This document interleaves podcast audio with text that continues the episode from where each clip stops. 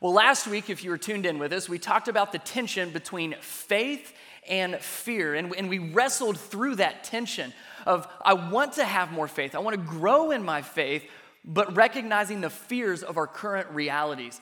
And so we talked through how to be confident in Jesus, grow in our faith, even in the midst of our realities and in the midst of our fears. And I've noticed something this last week, especially. Uh, when I would go up to people and have conversations uh, online or through texting or through our video chats, I'd, I'd ask, well, How are you doing? And I was getting the same response again and again and again, even in my own home, checking in with my kids, checking in with my wife. Hey, how are you doing? And I was getting these same responses. And it's interesting because when I would ask that question, How are you? a month ago, I would get, Oh, I'm so busy and I'm running around and we're traveling and we're all over the place and we got soccer and a lot of things going on. But now when I ask that question, How's it going? I'm getting this response I'm adjusting to the new, you know what it is? The new norm. Everything's changed. So we're now figuring out, we're trying to learn and adjust to this new normal. In fact, St. Patrick's Day was this last week, and I saw, in my opinion, one of the best posts on social media about St. Patrick's Day. Check this out real quick. Saw this on Facebook. I love that. It changed everything. It's don't worry about wearing green because no one's going to touch you anyway. Things have drastically changed and very suddenly as well. So we are forced to adjust and adapt to this new norm. We're asking the question well, now what?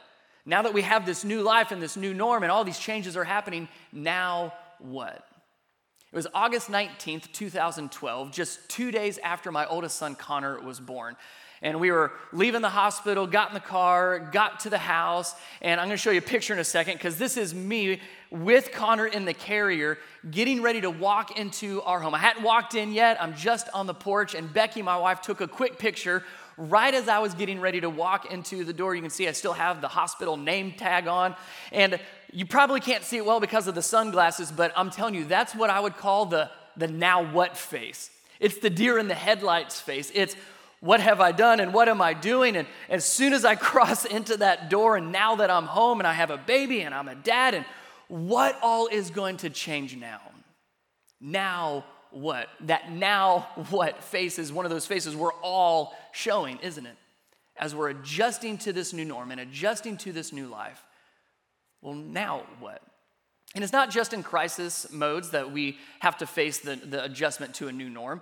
Anytime there's change, Anytime there's change, good or bad, we have to adjust to a new norm. But when those changes are so sudden and so drastic, like what we're facing now, it is much more difficult, and those changes and those new norms are much more disruptive. I want to remind us of what Jesus says in Matthew chapter 11. Matthew 11, if you got your Bible, go ahead and turn there. Verse 28, Jesus says these words, pretty familiar, and I'm sure they've been a comfort to you over the last several weeks as well. Jesus says, Come to me, all who are weary and burdened, and I will give you rest. Like I said, a pretty familiar passage, but I want to diagram it because I don't want you to miss what's actually happening here. So notice who Jesus is talking to. Come to me, all who who are weary and burdened, which, if you're like me, I feel like I fit in that category right now. So there we are, weary and burdened. Let's give ourselves the now what face. How's that for now what? What are we supposed to do? We're adjusting to the new norm. We are full of worry. We are burdened. We are we're overwhelmed. We're exhausted. We're trying to adjust, and it's exhausting. So Jesus is talking to us. He says, Now, all who are weary and burdened, where do we go? It's that first part, right? Come to me, Jesus says. Come to me, all of you who are weary and burdened, and don't miss that last part, and I will give you rest. Jesus says, Come to me. All of you that are worried and anxious and overwhelmed and exhausted and burdened and weary, come to me. All who are weary and burdened, and I will give you rest. I want us to talk about what this actually looks like, though, because it's easy to just say, well, just, you know, give it all to Jesus. But what does it actually look like to move closer to Jesus? What does it look like to truly come to Him, not just in, the, in this crisis moment, but at any point in our life? What does it look like to truly go to Jesus? See, my hope and my prayer for you this morning is specifically that we would look at our current situation maybe a little bit differently. That we would look at this as an opportunity to do this. When I am weary, when I am burdened, when I am overwhelmed, that's a cue for us to then go to Jesus. So, my prayer and my hope for you as we go through this morning that God would speak to your heart on what you can begin to do to move closer to Jesus. All of us who are burdened and overwhelmed and exhausted and weary. I pray this morning we begin to move towards Jesus and our current situation moves us closer to Him. Let's pray together and we'll dive in. Jesus, thank you so much for the opportunity we have to still gather together, to still be part of your church and recognize church is not walls, it's not seats, it's not buildings, it's not a place, but it's us as people, believers, chasing after you, following after you as you even pursue us. So, Jesus, this morning, my prayer is through your Holy Spirit that your word would come alive. That it wouldn't just be another Bible story, but it would be words of truth and words that move us to action. Words that move us ultimately closer to you. Speak, Lord, for we are listening. In Jesus' name, amen. So, what we just talked about, that movement of moving closer to Jesus, there's a story that depicts that, in my opinion, perfectly. So, if you have a Bible, head over to Luke chapter 10. We're going to look at this story together. I'm going to read through it and then we'll talk about it and see what it looks like to take those steps in moving closer to Jesus. Here it is Luke chapter 10, starting in verse 38. You might have heard this story before. As Jesus and his disciples were on their way, he came to a village where a woman named Martha opened up her home to him. She had a sister called Mary who sat at the Lord's feet listening. Keyword there, circle it, underline it, highlight it, write it down if you're taking notes. She sat at the Lord's feet listening to what he said. Here's the other side. Here's her sister, verse 40. But Martha was, say it like if you were here, distracted. Martha was distracted by all of these preparations that had to be made. She came to him, she came to Jesus and asked, Lord, don't you care? That's a big question, isn't it? We're going to talk about it. Don't you care that my sister has left me to do the work all by myself? Tell her to help me. Now, don't miss that Literally, Martha just commanded Jesus, the Son of God, to do something. Quite bold, isn't she? Tell her to help me. Verse 41, Jesus' response Martha, Martha, the Lord answered, You are worried and upset about many things. Now, time out there for a second. Hold up. Understand the scene. Mary's sitting at Jesus' feet. Martha's busy getting all these other things done. In fact, it said that she was, remember the word you said? Distracted by all these preparations that had to get done. And Martha gets a little frustrated because Mary's just sitting at Jesus' feet, not doing anything. So she comes to Jesus Jesus, you have to tell her to help me. Tell her to do something. And Jesus says, Martha, Martha. Remember what he said? You're worried and upset about many things. Here's what we see happen. Let's go back to the progression here where Jesus said, Well, come to me, all who are weary and burdened. But what's happening is Martha, instead of going directly to Jesus, right, she is worried and upset about a lot of other things. Her attention, her focus is spread all over. That's the word distracted. So, all of these other things, all of these other preparations, all of these other things that are, are jockeying for her attention, she has become distracted, and those distractions have, have now turned into worries, as Jesus calls them. Martha, you are worried about so many different things. You're upset about so many different things. I think you and I can say that, can't we? Can you personalize that? I am currently worried about a lot. I am currently upset about a lot. I'm currently distracted by so many other things. In our current world, with what we're facing, we of course would be worried and upset by a lot. But look at how Jesus finishes his, his statement here. He makes an observation Martha, Martha, the Lord answered, You are worried and upset about many things. Verse 42. But few things are needed, or indeed only one. Mary has chosen what is better, and it will not be taken away from her. As I've been studying that passage this last week, the question that I've been wrestling with is the question why. Not why is this happening? The question I've been wrestling with in this story is why was Mary sitting at Jesus' feet? Like, why?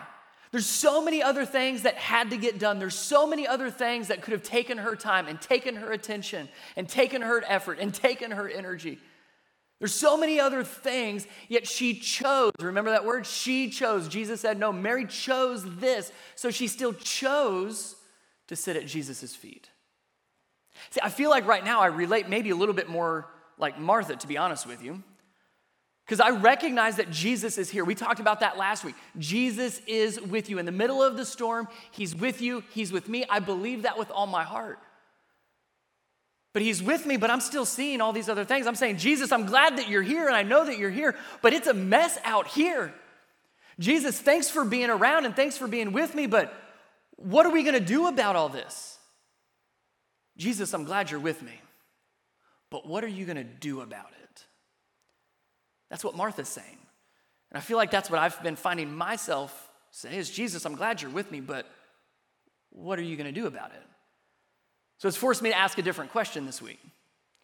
Why did Mary choose to sit at Jesus' feet? And I think if we can begin to wrestle with that question, I think that will help us adjust to the new norm. I think that will help us with our own now what face, what it looks like to move closer to Jesus. So, what I see in this story is Mary chooses to sit at Jesus' feet for two reasons. The first one is to know Jesus more, to simply know him more, not know of him, but to know him more, this constant pursuit after who he is and what he says. Go back, I had you underline this one. Mary, who sat at the Lord's feet listening to what he said, she was all ears with Jesus. She was sitting there soaking up his every word, listening no other distractions, no other competition, complete focus on Jesus and his words to her. She was listening. She wanted to know Jesus more. Mary, on the other hand, remember the word again? Distractions. As Mary was listening to Jesus, Mary was distracted by all these other things. And notice the progression of these distractions. They didn't start out as distractions, did they? No, they started out as preparations. So notice how this works. The preparations became distractions. Those distractions led to worries, as Jesus called them. Those worries kept, kept Martha from being with Jesus. Did you catch all that? They started as preparations that turned into distractions, that turned into worries, that kept Martha from sitting at Jesus' feet, that kept Martha from hearing from Jesus. And I believe if we're not careful, I'm not saying we, we stop all the other things and homeschooling doesn't have to happen and work doesn't have to happen. And I, I get those things still have to happen. But have our preparations turned into distractions?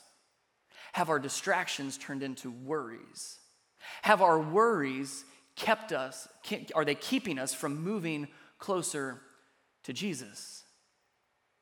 Mary chose what was better, Jesus said. She chose to sit at my feet and listen to me first, before any of the preparations had to be made. She chose to come to me first. Jesus says something very similar in what we call the Sermon on the Mount. Matthew chapter 6, Jesus' words are this But seek first his kingdom and his righteousness, and then all these other things will be given to you as well. You hear what Jesus is saying? And read through. A great, uh, great opportunity for you this week is to read all of Matthew chapter 6 and you'll see him talk about the worries of this world. So he says, No, regardless, seek first God, seek first his kingdom and his righteousness and what he says. And yes, all these other things will get taken care of. Verse 34 Therefore, do not worry about tomorrow. I think some of you just needed to hear that. Don't worry about tomorrow. Stay in today. Are you listening to Jesus' words? Stay in today. Do not worry about tomorrow, for tomorrow will worry about itself. Each day has enough trouble of its own. Can I get an amen or a thumbs up on that one online? Each and every day has something new to worry about. If we're distracted by all the news and all of the, the social media posts and all these things that are happening in our world, each and every day it feels like there's something new to worry about and be distracted by. Seek first Him, know Him more, listen to Him. And yes, all these other things will start to get done, but let's get the order right. The order is important. So seek Him. We're going to talk about what that looks like in just a little bit.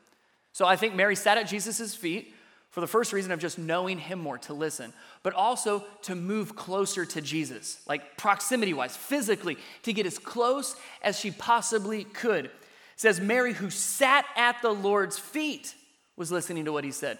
You cannot, you cannot get any closer to somebody than sitting at their feet. You, you just get as close as you possibly can, and you're literally right there at their feet, right next to them. Proximity is important, closeness is important. I think that's something we're realizing even more today, aren't we? That we're around people that we're close with even more. Might be good or bad, depending on your situation. Some are like, I'm ready to be a little bit, I need a little separation. But the people and the friends and the extended families, the coworkers, teachers, all those other environments that we were close with, we're now far from. And that's a hard that's a hard adjustment. That's difficult adjusting to that new norm. So as we're feeling that that part of our life that's missing because we're not so close with other people in other places, let me ask you this. Are you close to Jesus? Have you moved closer to Jesus through this or because of this? Because proximity is important. James chapter 4, the first part of verse 8 tells us this Come near to God. Look at what happens and He will come near to you. So we take a step towards God, and, and He takes a step towards us, and we take another step towards Him, and He continues to pursue us. It's that come to me, all who are weary and burdened, and I will come to you and give you rest. There is power in proximity. So let me just encourage you lean in. If there was ever a time to lean more into Jesus, it's right now because we have a choice. Just like Mary had a choice, we have a same choice. Do we lean in or do we back away? Leaning in would say, Jesus, well, what can you teach me right now? What are you teaching me in my current situation? Leaning in would say, Jesus, how are you growing me right now because of what's happening? Leaning in would say, Jesus, how am I becoming more like you because of what's happening in my life? Leaning in would say, Jesus, how is my faith growing and developing and, and deepening because of what I'm going through right now? That's leaning in. Backing away would say, what are you even going to do about it? Where are you now? What good could ever come from this? All fair questions. But can I encourage you to ask the ones that cause you to lean in to move as close as you possibly can to Jesus. I think that's what Mary was doing. I think she wanted to know him more, and I think she wanted to get as close as she possibly could to Jesus in that moment. Let me ask you another question. I know a lot of questions this morning. When this whole crisis is over, or when it starts to become uh, closer to the end of this crisis, when this crisis is over, Will you know Jesus more and will you be closer to him because of it? Let me ask it again. When this crisis is over, will you be closer to Jesus and will you know him more because of it? How you answer that question tells you whether you're leaning in or backing away from him in a time of trouble in a time where we have needs, in a time where we're calling out for help, in a time where we are weary and burdened and overwhelmed and worried and stressed and anxious, can we lean in? Because He leans right back into you and me. There's a word that we see in Scripture that I think describes what Mary was doing extremely well, maybe even perfectly. John chapter 15, verse 4 and 5. Listen to Jesus' words here. Verse 4 Abide in me these are Jesus' words to us Abide in me, and I in you.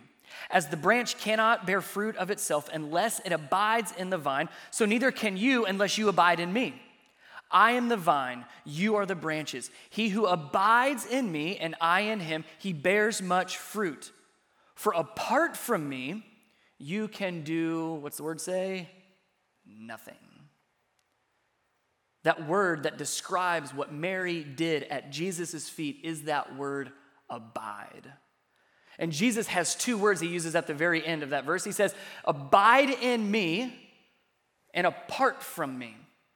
Abide means to stay. In fact, if you're reading another, another translation, it probably says remain in me or stay in me, to stay connected with Jesus. That's what abide means. We all know the definition of apart, disconnected or far away. And he shows what happens in those two, with those two words and how we apply them in our lives. If we abide in him, then what? The scripture he uses this illustration says, well, you'll bear much fruit. Things will be produced. You'll become more like me. Your faith will grow. Apart from me, you can do nothing. When we're connected with Jesus, when we're sitting at his feet, when we know him more, when we're moving closer to him, versus far away, distant, disconnected. Abiding in Jesus and these are going to sound very familiar if you've grown up in church at all. Nothing new but good reminders. Abiding in Jesus is listening to him. What was Mary doing at Jesus' feet? Listening to what he said. Are we doing that? Not because it's one more thing to do. This is not to add to your list of all those other things, all those other preparations. No, this is that seek him first thing. Start reading your Bible. Read it more. Not sure where to start? I've been going through Psalms. Follow me on social media. Would love to be able to, to continue to encourage you as we go through Psalms. That's why we're doing that Facebook group for our church to do Bible studies together, to help you lean in, to abide in Him more, to, to wrestle, to wrestle with this tension of now what as I'm adjusting to my new norm. Those conversations through the Facebook group, those text messages you go back and forth with your group of friends and your family. Here's what I read today. What did you read? Here's what I read out of God's word. What do you think about that? That's how we abide in Him through His word and through discussing it with others. Also through prayer. What does your prayer life, your prayer life look like right now? Is it just Jesus help me? I mean, that's part of it. But what about Jesus thank you for? Jesus, I recognize who you are. May our prayer life be more than just asking for help. Absolutely, that's a big part of it, so don't neglect it. But don't neglect the other aspects of our conversation with our Lord either. Abide in Him instead of being apart from Him, especially now, abide in Him. Most likely, you are sitting down joining us for church today. So if, if you're not, let me encourage you to go ahead and, and, and sit down for a second. I'm going to sit down here with you. Because sitting has a purpose, right? We have become very good at multitasking, but sitting down has a purpose to gain our focus, right? In preschool, crisscross applesauce, everybody sit down and focus on what the teacher is about to say, to quiet our minds and pay attention. So if you're multitasking, at least for the next couple minutes, stop multitasking.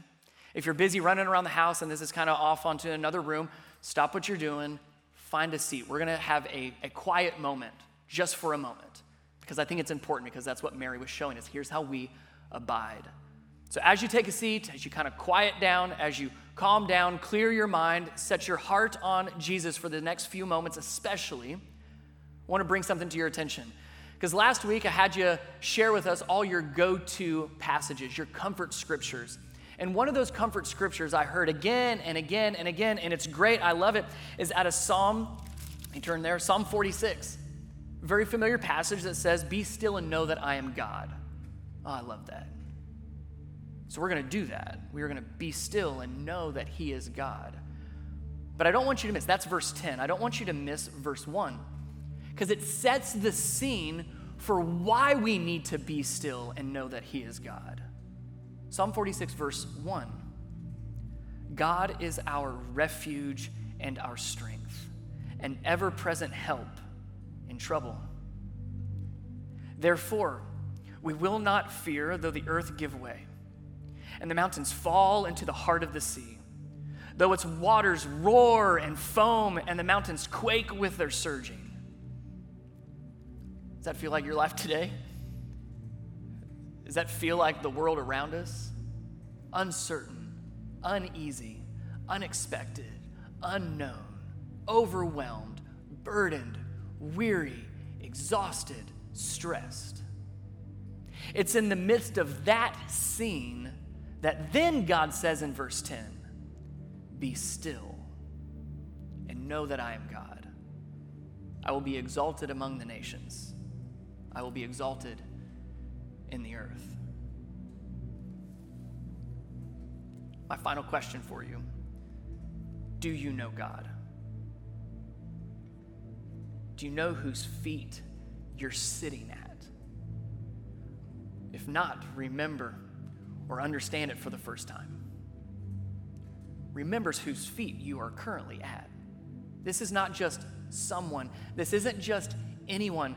This is Jesus' feet that we are sitting at. We are that close to Jesus our Lord, our Savior. Scripture ta- calls him the King of Kings and the Lord of Lords, the Prince of Peace, this wonderful counselor, this mighty God, creator of all things. And we have the opportunity to not just know him more, but to sit at his feet